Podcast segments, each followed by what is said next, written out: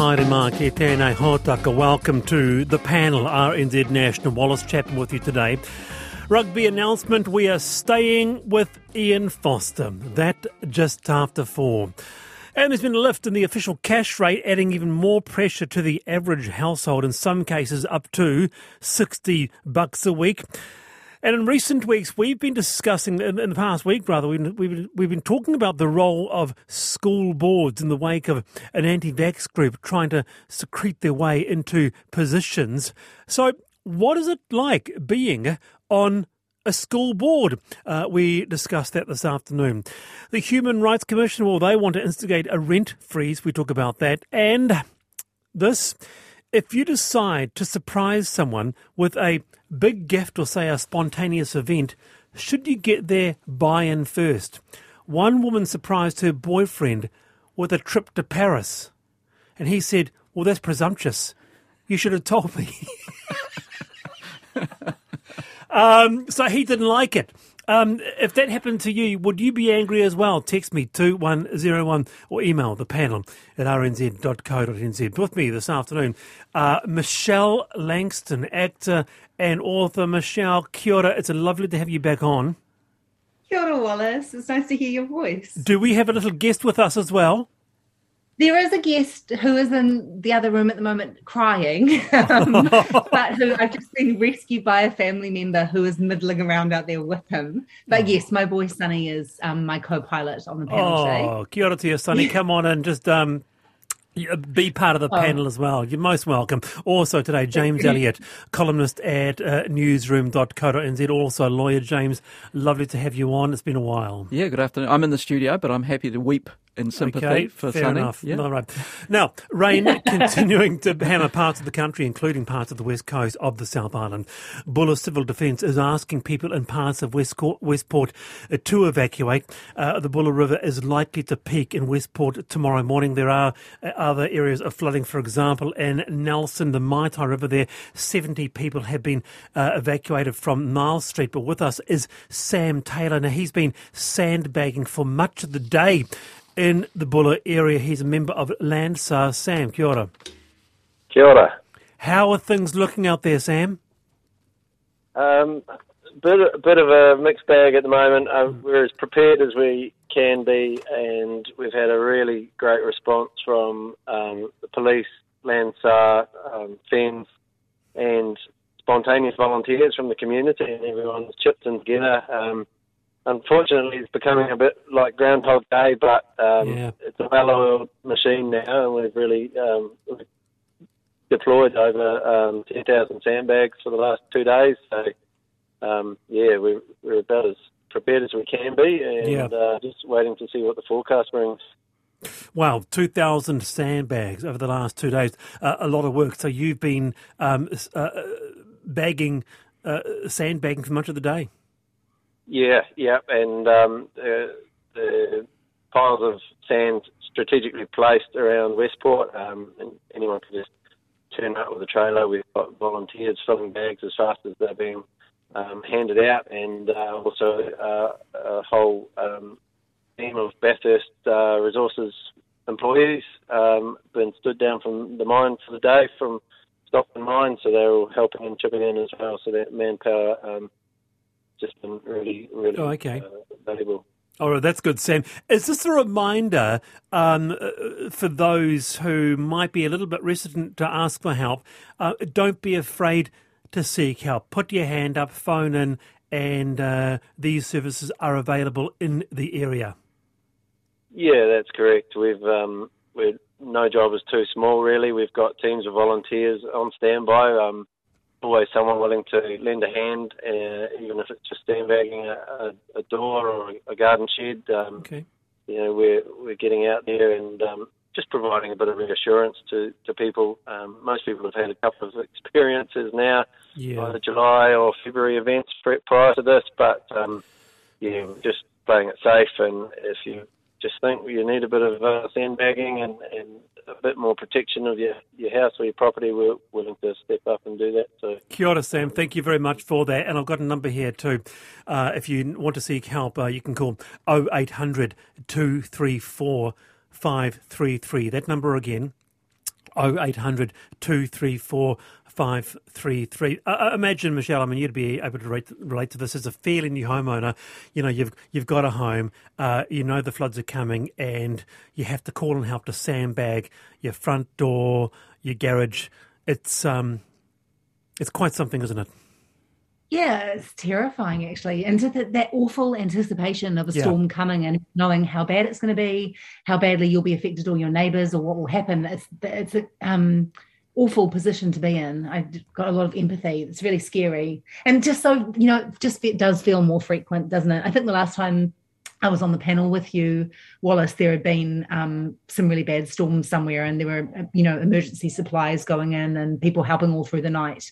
You know, it just I feel, yeah, it's just it's just becoming more and more frequent yeah. and quite alarming. Mm. Now, uh, to this, uh, in very different news, uh, but I needed to talk about this uh, mushy peas, uh, as wonderful as it must be. be Um, wait till you hear the story. As wonderful as it must be moving to Aotearoa, there's bound to be things from home you miss.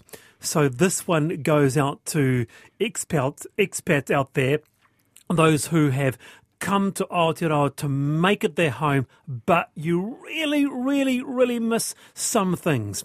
For Tracy Gray and Kev Taylor, moved here from England in 2005, it was in fact mushy peas. So much so, well, they launched their own business in an effort to bring them here. With us is Kev Taylor. He's from Pealicious. That's the new company, Kev. Welcome to the panel, Kev. Kia ora, everybody. hey, no, no, no. Let, us let's, let's get a little bit serious, Kev. Um, okay. Mushy peas, mushy peas. that that's not a British tradition, is it? Oh, absolutely, and it's a very serious subject. I'm glad that you're looking at it this way as well. So, well, well, well, well, explain to me why uh, why it's not peas, it's mushy peas and a particular yep. style of peas. Yeah, I'm very passionate about this. So obviously, you can get your garden variety frozen garden peas and you can mash them all day long, uh, like some of the top celebrity chefs do, and add all sorts of different things to them. They are not proper mushy peas. So uh, the region where I grew up, uh, Nottingham, yeah. um, and all around that area, um, yeah, it's very, very different. Um, it's almost uh, yeah, it's it's a delicacy on its own. it's, it's, something just... you have to try to behold.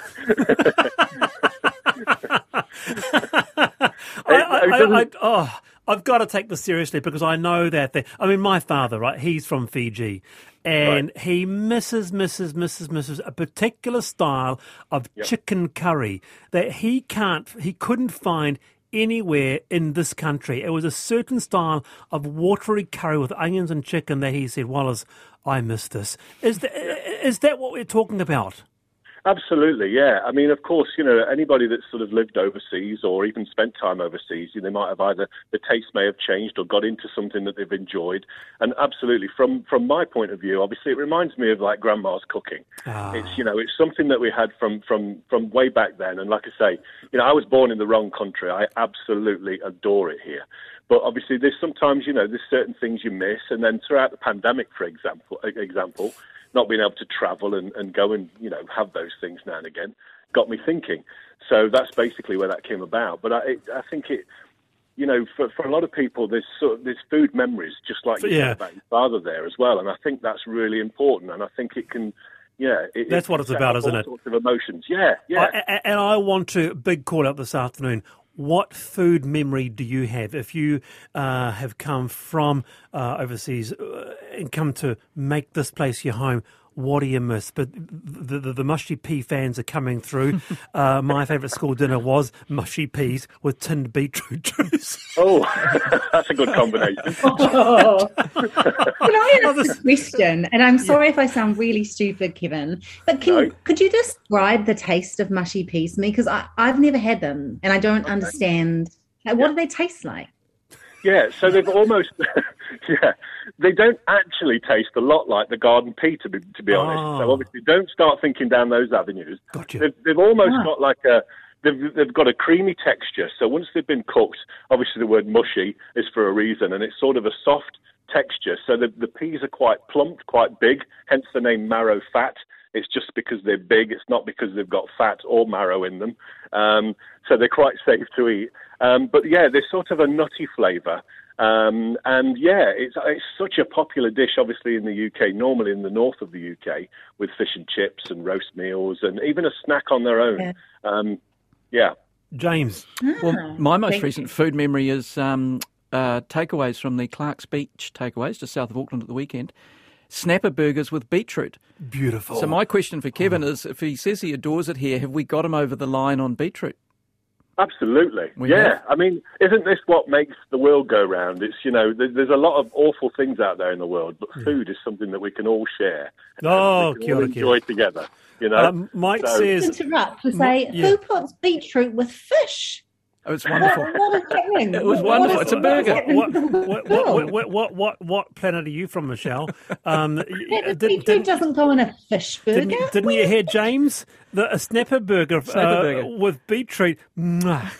That's what we're talking about, eh? Yeah. I've done my research on this about what Germans miss um, by way of food. Uh, Nine out of ten items that Germans miss are all bread. Nine out of ten are bread. One of them's cider. Well, I want to hear from the German community on that, James. But that's a very. Yeah, look, um, this is um, it's just going off here. Uh, mushy peas must be made with marrow fat peas, which you cannot buy in New Zealand, which is why Kev um, started his company here. Uh, and I'm a Yorkshireman. Fish chips and mushy peas. This is perfect. um, so, hey, Kev, thank you for your time. I appreciate it, and all the best on Pealicious. No problem, and thanks for the opportunity to come and have a chat with you guys. It is four to five. Uh, time for a, a, a, a slightly more truncated. I've been thinking. Uh, Michelle Langstone, take it away. Look, I'm not. Yeah, I'm not evangelical about uh, evangelical about this, but I Yep. quit social media four months ago, cold turkey, dropped it. I only had Twitter and Instagram, but today I was sitting in my living room and the house was quiet because my baby was asleep, and I just had this realization and went, my life in the four months since I quit has completely changed in every aspect. Like aside from getting time back, my mental health has improved, my self esteem has improved, Wow. the way that I engage with my entire life has changed. And I'm so surprised by that. But I realized that that was the key to doing it. Quite amazed. That's the truncated version. You don't miss the robust discussions on Twitter. You don't miss the images on Instagram. You don't miss the uh, uh, uh, uh, unorthodox posts on Facebook. Absolutely none of it. I don't even think about it anymore. It's What- so great. Wow. yeah, oh, it's very really interesting. amazing. All right. Um, that's amazing, isn't it? I'm just tweeting it. I'm going to tweet that Michelle has come off social Yeah, media. you're- She can't do it herself. I'll have to set that out for You're her. all over it. Um, that's amazing. And so, four months on, no plans to go back, Michelle.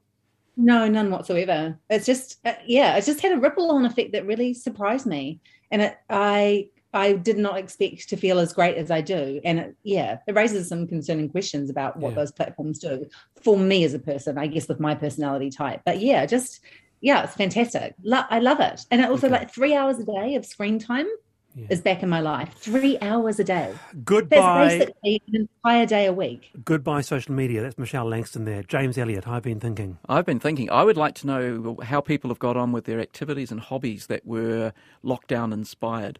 Have they stayed with them? Mine was an unusual one, I'll talk about later, but I've had a few in already. People have kept with things like making sourdough and even playing darts. So, so lockdown inspired hobbies or activities. How did you get on? Are you still doing them? Are you still doing yours? No, mine was cycling the length of New Zealand in the first lockdown, and that was a ridiculous thing to do. I did the equivalent length of cycling New Zealand in lockdown, but obviously that's not a sust- it's not a sustainable activity. That's a very good. That's a very good question. Very, very good question. Uh, meanwhile, they were coming through thick and fast. Uh, Ronya says, representative of the German community uh, listening. Uh, Is he happy? Is he not happy? uh, totally, I totally agree. Bread in all its forms, especially brezen, not those little dry things you have here, and flour-based dishes uh, like schupfnoodle. Fl- uh, sorry, sorry, Anya. Anyway, my South African mate loves banana wrapped in bacon. Have you ever You're on the panel this afternoon. Michelle Langstone and James Elliott. Do join us 4 p.m. to 5 right here, RNZ National.